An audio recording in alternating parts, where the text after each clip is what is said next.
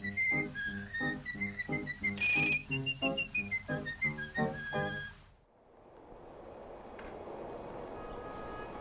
evening and welcome.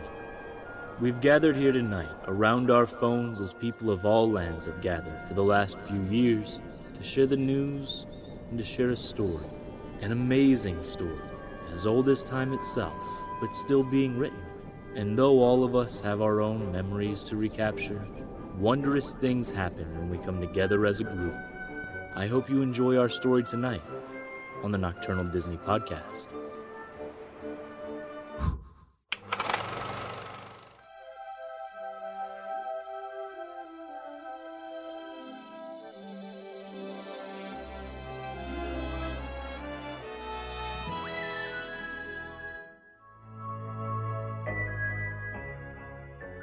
Hello there. Thank you for tuning into this episode of the Nocturnal Disney Podcast. My name is Bryce, and I am here to talk to you about something very dear and near to my heart that is not a duck dressed in a mask and purple cape. Guys, I want to talk to you about the new Cruella trailer because it looks phenomenal. All right, so I was not expecting anything except for heartbreak, really, when it came to these new live action Disney movies that are based on the villain, especially after Maleficent. Maleficent gave me a lot of hope, and then it pulled the rug out from under me by giving us a sympathetic villain who's not actually a villain. She's a good guy. She's just misunderstood. Listen, it's not what I want out of my villains. I want my villains to be villains. I want them to be bad people because that's what they are supposed to be as, you know, the villain. So, like I said, I wasn't really expecting much from Cruella, right? I mean, what are you to do with something like that? What is the origin story of a character like Cruella? Why is that movie worthy, right? Does that make sense? And this trailer hooked me, man. It hooked me good and it hooked me hard because I was not expecting the aesthetic that they went with it it was so high energy, it looked like fun, it looked crazy. A lot of people are referring to it as Disney's Joker, the one with Joaquin Phoenix that came out a couple years ago. And I can kind of see it. The madness is there, the craziness is there. I mean, there's a line near the middle of the trailer that she just says, I was born bad and I was born a little bit mad. Come on, she lays it out right there for you.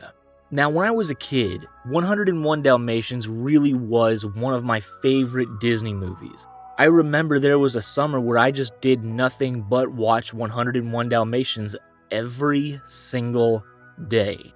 That was because I learned how to use the rewind function on the VCR and I just ran that tape into the ground. I love that movie. I love the music in the movie. I love Roger and Anita. I love Cruella. Cruella is just such a slimy, nasty villain.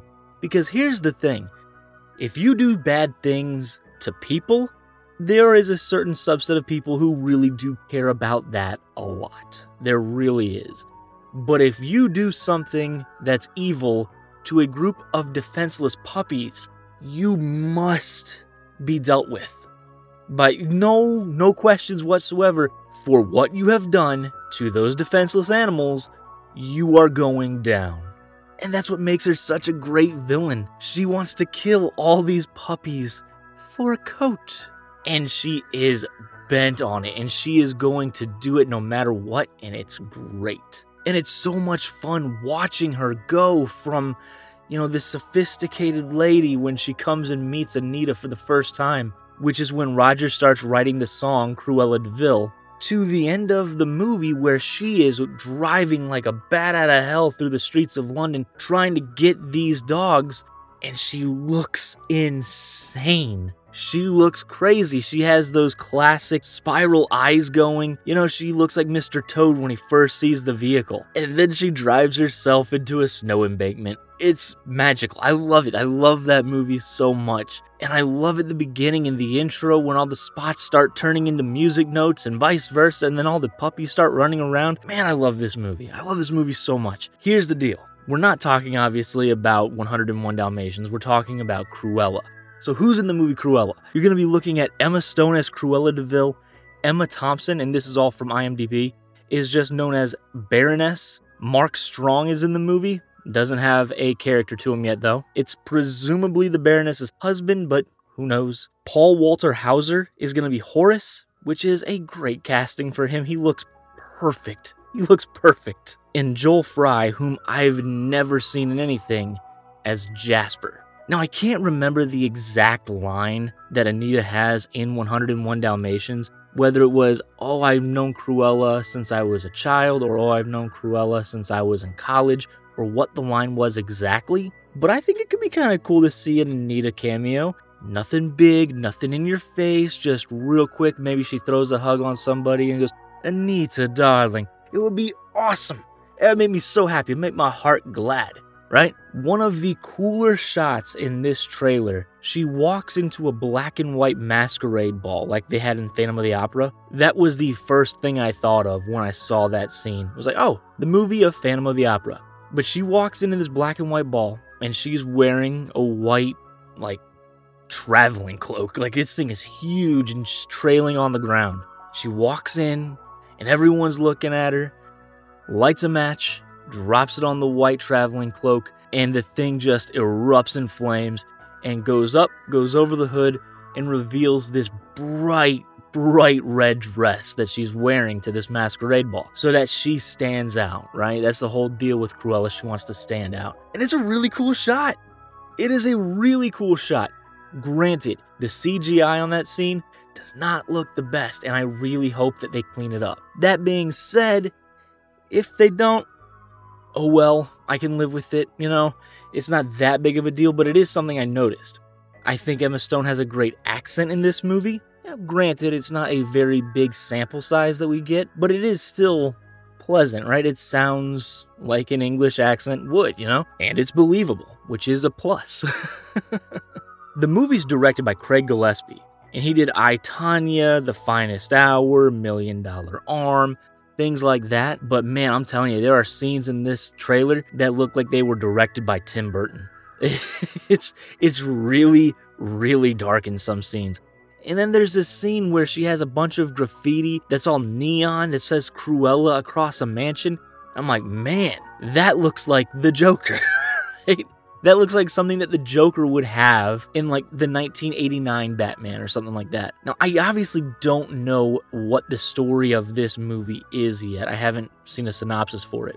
But in the original 101 Dalmatians, she is living in a place called Hell Hall, right? And in this movie, the way it looks in the trailer is that she is going to this masquerade ball that I mentioned earlier at Hell Hall. She's a guest, it's not hers. We have this character in the movie played by Emma Thompson called the Baroness. I don't think it's too far out of the realm of possibility for a Baroness to live in a place called a hall, right? So I think, I kinda think somehow if not by the hand of Cruella, the Baroness is gonna die. And her family is gonna die because we do see a very large fire in the trailer, and it looks like Hell Hall is on fire. Which I actually think, now that I think about it, I'm pretty sure they make a reference to Hell Hall burning down in the movie. Unless I'm mistaken. Maybe they just say it's abandoned. I forget. It's been a minute since I've seen 101 Dalmatians, so just give me a pass on that, please. So maybe it's possible that Cruella starts the fire that burns down the house that allows her access to buy Hell Hall, or maybe she just takes it. I don't know. That is admittedly a very large bit of speculation on my part and extrapolation from a very small bit of the trailer. But I am excited for this movie. I am mm, I am so excited for this movie. And the trailer ends with 528 21. Thanks to the investors meeting that Disney had last year, we know that Cruella is going to be launching on Disney Plus.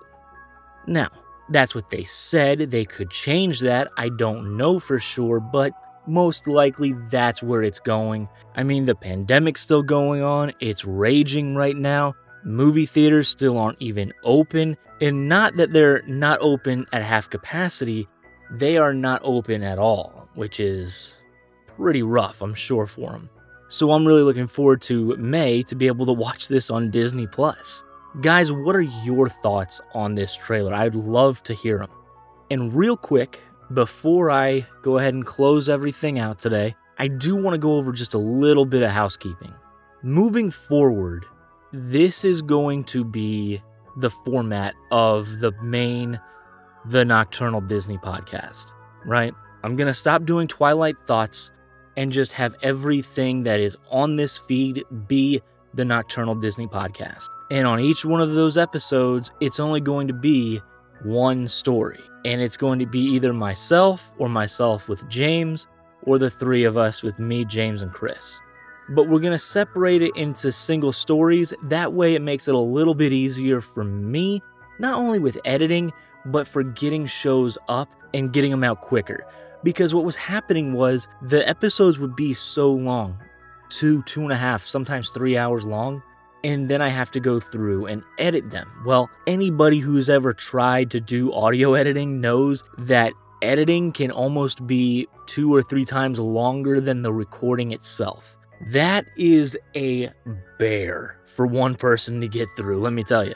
So, what would happen inevitably was we would sit down, we would record, and it would be a fun episode, but I wouldn't have time throughout the week to get it all edited and get it up on the internet. And the problem with doing a show like this, that's all news based and thought based and whatnot, is that it's more difficult for those stories to kind of be evergreen, right? So if I were to go and put up an episode two and a half weeks later, it would just be me, Chris, and James talking about old news. So hopefully, this is to be a way for me to get stuff up much faster, much less intimidating, honestly much less computing power, my computer would freak out when I would try to edit really long episodes like that.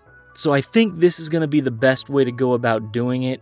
I know we've been absent for a while. I've been extremely busy, not only with my regular job, but my wife and my family. But I also have a second job where I'm selling signs on Etsy. This episode is sponsored by Disney Gifts by Bryce. but that kind of stuff, since I'm actually making money and helping my family with that, has to take precedent and has to come first. Not only that, but we've also bought a house and we're not even in the hey, we're moving stages yet, and we're already very busy with it. So bear with us. I hope that this new format actually ends up working out and is something that we can do more consistently with more frequent uploads for everybody. And that's it. I hope it works out. And if it does work out, let me know. Just shoot me a message or something like that and say, hey, I actually do like the layout of these shows. I think it's going to work out. Good update or whatever it is. Guys, thank you so much for listening tonight. I really do appreciate it. And as always, hurry back, hurry back. We're dying to have you.